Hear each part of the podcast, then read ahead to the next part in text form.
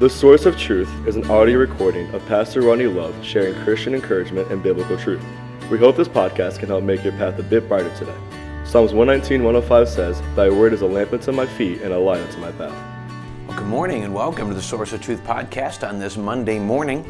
And we're so glad you're with us to take a few minutes in God's Word as we start the week out together. We hope you had a great weekend.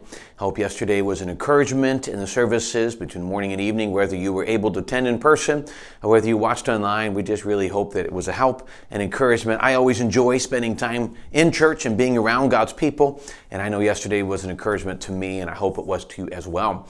Uh, we're going to be continuing in our study through the book of Ecclesiastes. If you're following along in your Bible or tablet or phone, we're in Ecclesiastes chapter number four. And we're going to go through the verse 7 to 8 verses in Ecclesiastes chapter 4. So let's go ahead and read the verses, and then we'll take time to unpack them and, and look at the principles from it. Ecclesiastes chapter 4, verse 1. So I returned and considered all the oppressions that are done under the sun. And behold, the tears of such as were oppressed, and they had no comforter. And on the side of their oppressors there was power but they had no comforter. Wherefore I praised the dead which are already dead, more than the living which are yet alive. Yet better is he that both they which have not been, who hath who hath not seen the evil work that is done under the sun. Verse number four, again I considered all the travail and every right work that the, for this a man is envied of his neighbor. This is also vanity and vexation of spirit. The fool foldeth his hands together and eateth his own flesh. Better is a handful with quietness than both the hands full with travail and vexation of spirit. Then I returned and I saw vanity under the sun. There is one alone.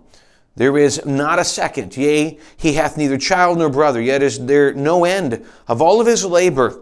Neither is his eye satisfied with riches, neither saith he, For whom do I labor and bereave my soul of good? This is also vanity. Yea, it is a sore travail. So, what we're going to see in these first eight verses is we see Solomon comes back and he begins to talk about basically the priorities of life when it comes to work. Should I work? How much should I work? What should my priorities in life be? Now, I understand this is less about working and the question of working and more about why do I work. See, for some, work is an understood principle. I go to work because I need to provide. I go to work, really, it's commended by God. He says, if a man does not work, he should not eat. So we understand that God created us and designed us with the understanding that we need to work to provide for ourselves, to provide for our families, and to be able to live comfortably. God has given us the ability to work. He's given us different talents of which we can use to work. And in doing that, and then using the money God has given us wisely, He says then we can then take it. That's how He provides for our needs. Sometimes the idea is, well, I do nothing, and God said He'll provide all our needs according to His riches and glory. By the way, that book in Philippians is very, very much taken out of context sometimes. The idea is in that verse, as I give and he's really talking about a church giving to him in his missionary work, then God provides. It's not just about God provides because I'm a Christian. So we come back to the idea that God says I provide. So he starts by providing his my ability and my talents, my desire, and then through my work ethic, God then takes and helps me to provide for my family, things of that nature. But what he's talking about is sometimes the idea of that work can go too far. It can go too far to where many people call it a workaholic or thing of that nature. Let me give you examples of the negatives it can be. I can work so hard that I lose I lose sight of the importance of my family. I lose sight of the importance that God has placed me in my home for a very particular reason to love my family. And if I'm working so hard that I'm never home, well, I'm not, I, don't have my priorities right. Well, I want to work so I can gain all of the possessions of the world, right? I want all my, the nicest house or the nicest car or a great position. I want to be recognized in all the things the world looks after. Solomon, again, comes from the point of view of someone who has everything the world can offer. And he says, I've seen it all and I'm still saying it's empty and it's vain. He really comes down to the idea of priorities. Are my priorities right? Because the priorities of the world are empty. So he gives two thoughts. Let's evaluate these passages. In the first couple verses, he talks about something we hear about today, and it is true. He says, verse 1 I returned and considered all the oppression, oppressions that are done under the sun, and the tears of such that are oppressed, and they have no comforter. Then on the side of their oppressions there was power, but they had no comforter. He says, you know, I come back and I, I go back and I evaluate the world from the world's perspective, not from God's perspective, but from the world's perspective. And I see that when we get back into the working business and all of the desire to accomplish, the first thing he noticed was all these people who were oppressed. They were abused and they, and they were kind of pushed down. And unfortunately, it happens sometimes. Pushed down so other people can grow and can build their lives off the shoulders of other people. And he says it's empty. He actually says in the next couple verses, verse 2, I praised the dead. He simply says it's actually better that they would be dead or that they would have never been born to have lived where they are.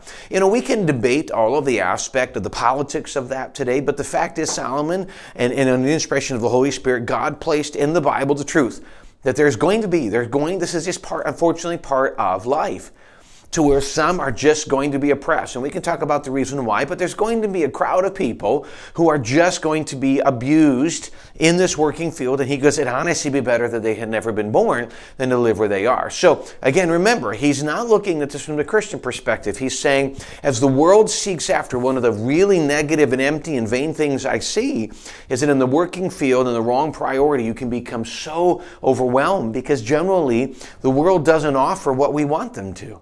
Uh, the world offer, you know, what the world sees as oppression. And that's the first thing he says. Then he goes to verse 4 and he says, I considered all the travail and every right work. That for this is a man and is envied of his neighbor. This is also vanity and vexation of spirit. The fool foldeth his hands together and eateth his own flesh. He said, Better is a handful with quietness than both the hands full of travail and vexation of spirit.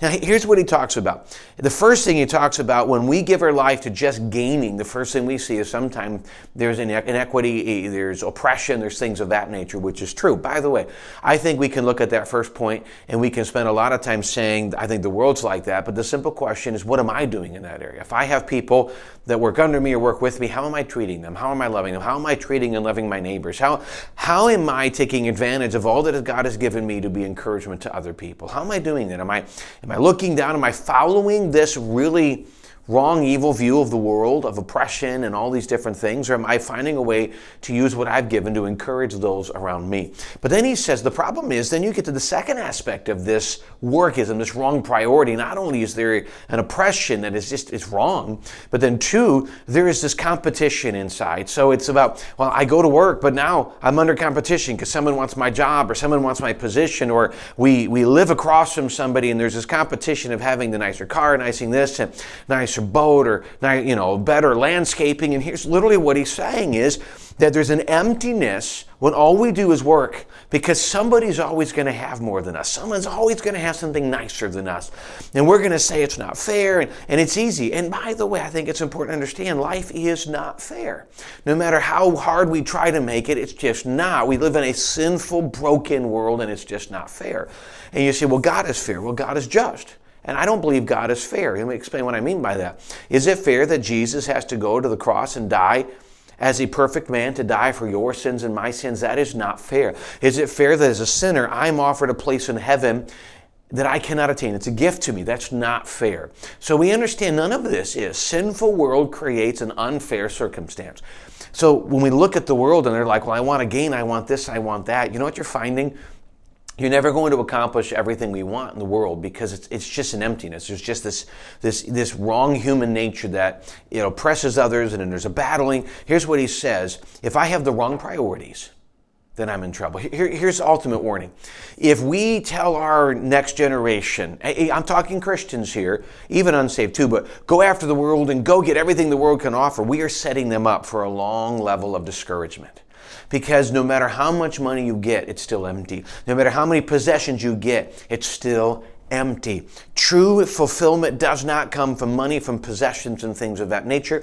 It solely comes from walk with God. Even the unsaved, you understand, the world cannot offer you the fulfillment. Only Jesus can offer you the fulfillment. And so we look at the idea that when you go, make sure as Christians, have the right priorities. Your priority cannot be in the world and gaining because you might get a lot, but it ends up being very empty. It sounds great until you have everything you want. And this is coming from Solomon, who had everything and still found it empty. We're looking at the fulfillment. So I'm going to I'm going to finish with two thoughts. Uh, they're not original with me. I thought they were great in one of the books I've been reading. So he calls it two haunting questions. The first question is this Are you telling your truth? Are you telling yourself the truth about possessions? Are you telling yourself the truth about possessions. And simply this possessions will not bring happiness, possessions will not bring fulfillment. Truly, relationships and helping others and, and, and really the, our walk with God, that's fulfillment. The world in itself is empty, cannot bring fulfillment. And if I think the newest car or this or that is going to bring fulfillment, it will not. And, and, and if I'm lying to myself, I will find myself more and more empty. And that's why discouragement and depression and anxiety. That's why so many people are looking to doctors and medicine to solve the problem. Not that those are wrong, but they are because the world offers emptiness, offers nothing, and therefore we're depressed because of it. We need a true, and, and religion doesn't offer the opposite. A true relationship with Jesus does, and the right priorities. So then, first question: Are we telling your, Are you telling yourself the truth about possessions? Question two. Are you heeding God's warning about priorities? Are you heeding God's warning about priorities? He tells us in 1 Corinthians, Seek ye first the kingdom of God and his righteousness, and then all these things will be added unto you. If I understand that my priority is God first, God will take care of all these other things. Then there's a fulfillment in it because I know they come from God, and my life is not focused on things that cannot bring fulfillment. They're focused on God, who in a relationship which will bring fulfillment, which in turn God takes care of all those other things. Let me encourage you that we would have the right priorities. The world screams wrong priorities and they're empty. May we look biblically in, in finances and all the things, material things we have, may we have the right priorities today. Thanks for joining us on this Monday morning. Thanks for giving me the opportunity uh, to be part of your day. And as we continue to study Ecclesiastes, may we uh, see more about who God is. May we see the great divide between the secular world and a walk with God and what God can offer. And I hope it's an encouragement. Thanks again for joining us today. We look forward to seeing you again tomorrow.